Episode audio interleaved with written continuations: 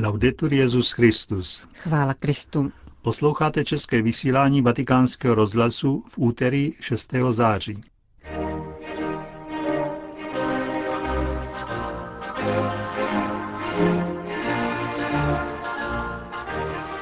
V bazilice svatého Petra proběhly pohřební obřady kardinála Deskůra. V Indii sílí projevy náboženského extremismu. A v druhé části pořadu vám nabídneme pokračování cyklu Václavy Benešové o poutích a putování do svaté země. Dnes nás zavede do Betléma. Příjemný poslech od mikrofonu přejí Johana Bromková a Josef Koláček. Zprávy vatikánského rozhlasu. Vatikán. Totus tuus bylo nejen papežským heslem blahoslaveného Jana Pavla II. Ta slova byla také motem celého tvého života. Kež Maria přijme tebe, svého věrného syna, do nebeské vlasti. Těmito slovy se kardinál Angelo Sodano dnes loučil s kardinálem Andřejem Maria Deskůrem. Ve vatikánské bazilice při oltáři katedry děkan kardinálského sboru sloužil papežovým jménem pohřebním ši svatou za polského kardinála. V homílii někdejší vatikánský státní sekretář připomněl kněžskou cestu ze snulého, počínaje svěcením ve Francii v roce 1950 přes mnohaletou službu svatému stolci, zahájenou za pontifikátu Pia XII. až po dlouhou oběť utrpení. Blahoslavený Jan Pavel II. dal církvi velký list Salvifici Doloris o spásném utrpení. Náš bratr Andřej chtěl ve svých četných životních zkouškách uskutečnit tento ideál, ukázaný velkým papežem. S Janem Pavlem II. byl spojen zvláštním způsobem skrze oběť svého života, kterou přinášel ze svatost církve a zejména za plodnou službu Petrova nástupce.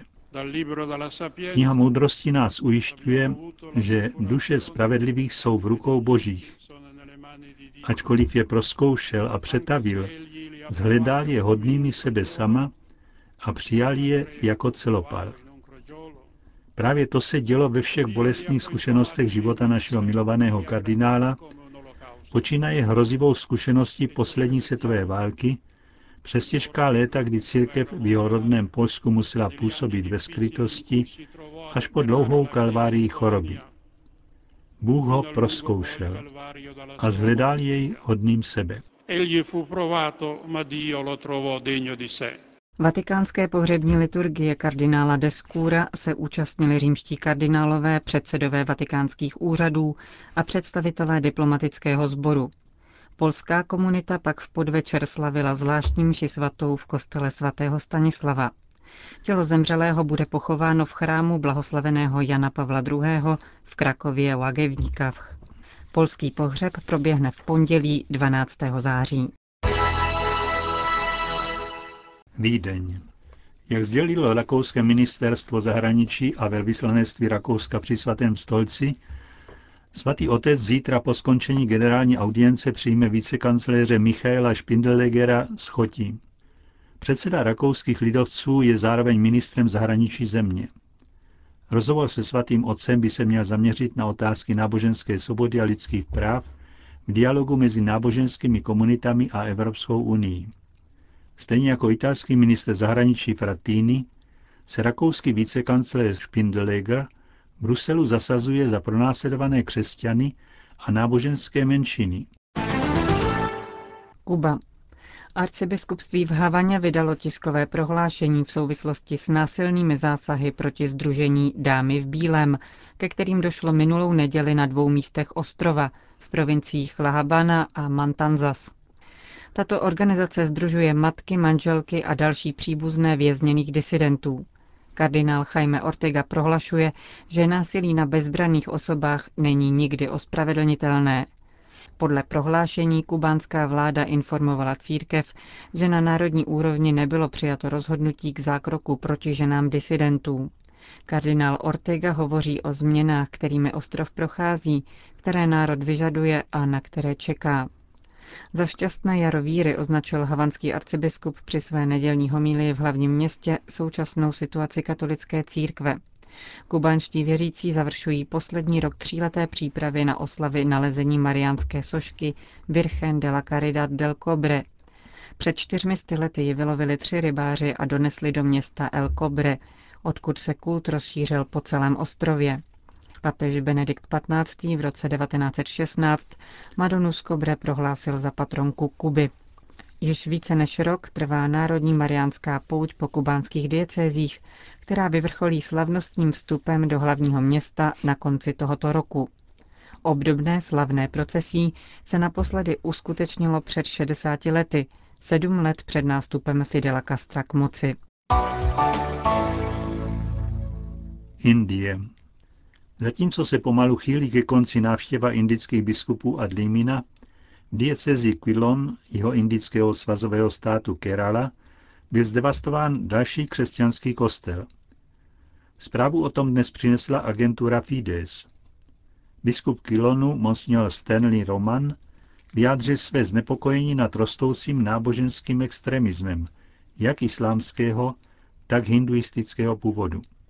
V neděli večer do kostela paní Marie z Vajlankany v obci Kotenkulangára vniklo 20 mužů se zakrytými tvářemi a zdevastovalo oltář, spovědnice a veškeré devocionálie.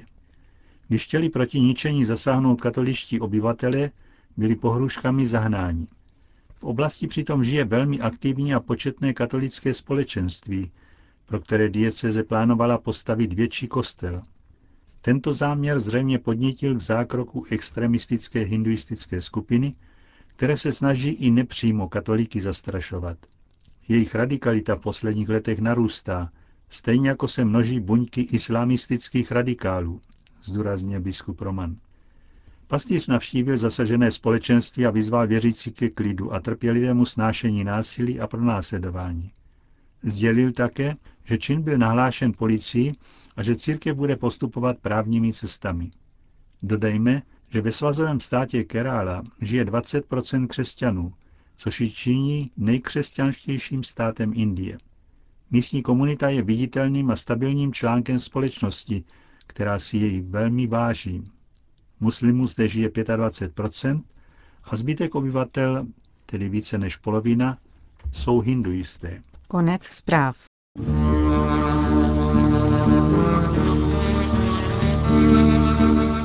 O poutích a putování. Česká zastavení ve svaté zemi. Připravila a hovoří Václava Benešová. Vážení posluchači a poutníci, dnes zastavíme naše kroky v Betlémě, ve městě, kde si připomínáme Ježíšovu narození. Betlém byl společně s Jeruzalémem a Nazaretem tradičním místem, kam směřovali a dodnes směřují cíle křesťanských poutí. Bazilika narození stojí na náměstí Jesliček a rozhodně ji nemůžeme přehlédnout. I když ji nezdobí vznešenost gotiky ani krása baroka a celá stavba nám připomíná spíše pevnost než chrám, přesto má svoje vnitřní kouzlo a tajemství – proto neváhejme a společně v úklonu vstupme branou pokory, pouhých 120 cm vysokou, a podívejme se nejprve do historie.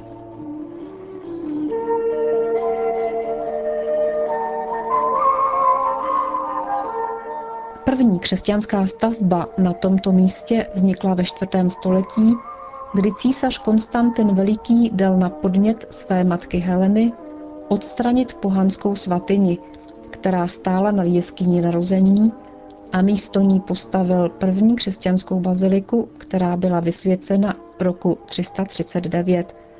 Kolem roku 385 přišel svatý Jeroným, aby zde žil a pracoval na překladu Bible z hebrejštiny do latiny, který známe pod názvem Vulgáta. Bazilika získala svoji dnešní podobu díky císaři Justiniánovi, který nechal v první polovině 6. století přestavět a vyzdobit mozaikami.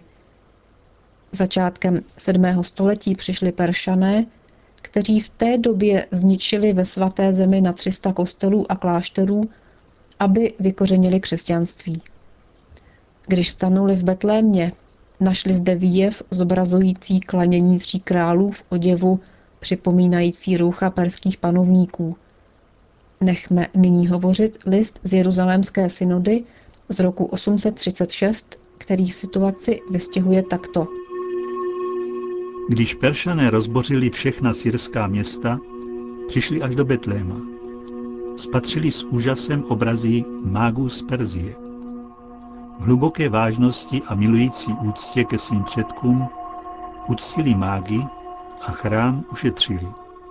A tak je tu až dodnes. Období mezi druhou a třetí křížovou výpravou byla provedena generální oprava baziliky a byl jí dodán vzhled pevnosti. Koncem 12. století ale křižáci z Betléma odešli a vlády se ujali muslimští arabové. Roku 1347 se podařilo františkánům získat do zprávy jeskyně narození. Po příchodu osmanských Turků a nastolení jejich moci v letech 1517 až 1918 upadla katolická církev i františkáni v nemilost. Koncem 17. století museli františkáni zprávu svatyň odevzdat řecké ortodoxní církvi. Od tehdy se mezi řeckou ortodoxní, katolickou a arménskou církví vyostřily spory o vlastnictví. Roku 1852 byl vydán tzv. status quo, turecký dekret, který měl ukončit spory. Během britského mandátu v letech 1918 až 1948 se stal Betlém střediskem křesťanských poutí a bazilika narození páně spolu s Jeruzalémem nejčastějším cílem poutníků. Navštívili jej rovněž významní papežové, jako například Pavel VI. v roce 1964, blahoslavený Jan Pavel II. v roce 2000 i jeho současný nástupce Benedikt XVI. v roce 2009.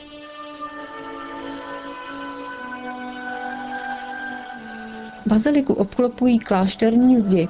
Od severu přiléhá klášter františkánů spolu s kostelem svaté Kateřiny Alexandrijské, od jeho východu klášter řecké ortodoxní církve a od jeho západu arménský. Uvnitř pětilodní baziliky uvidíme 40 monolitických sloupů pocházejících z místních kamenolomů. Pod dnešní kamennou dlažbou z 19. století jsou části mozaikové podlahy z původní stavby. Prostory mezi okny vyplňují zbytky postav andělů, jejich tváře jsou obráceny směrem k jeskyně narození a jejich ruce označují oznamovací gesto. Podíváme-li se směrem, kterým andělé kinou, uvidíme mohutný ikonostas z roku 1942 a právě pod ním se nachází jeskyně narození. Zde musíme připomenout, že z této jeskyně se každoročně rozesílá před vánočními svátky betlémské světlo a byli to právě brněnští skauti, kteří se roku 1989 zasloužili o to, že bylo poprvé dopraveno i do Čech. Podzemní část baziliky tvoří jeskyní systém vyhloubený do měkkého vápence – podle archeologických průzkumů byly prostory využívány od 7. století před Kristem jako obydlí a pohřebiště. Jedná se o systém asi deseti jeskyň, chodeb, oltářů a kaplí. Tento systém spojuje baziliku narození se sousedním katolickým kostelem svaté Kateřiny Alexandrijské.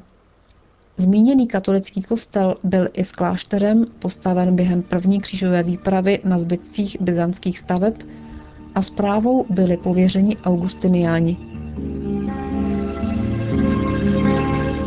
Slyšeli jste další díl cyklu Václavy Benešové o poutích a putování. V příštím pokračování se v Betlémě ještě zdržíme, aby nás autorka mohla provést po českých stopách na místě Ježíšova narození. Končíme české vysílání vatikánského rozhlasu. Chvála Kristu. Laudetur Jezus Christus.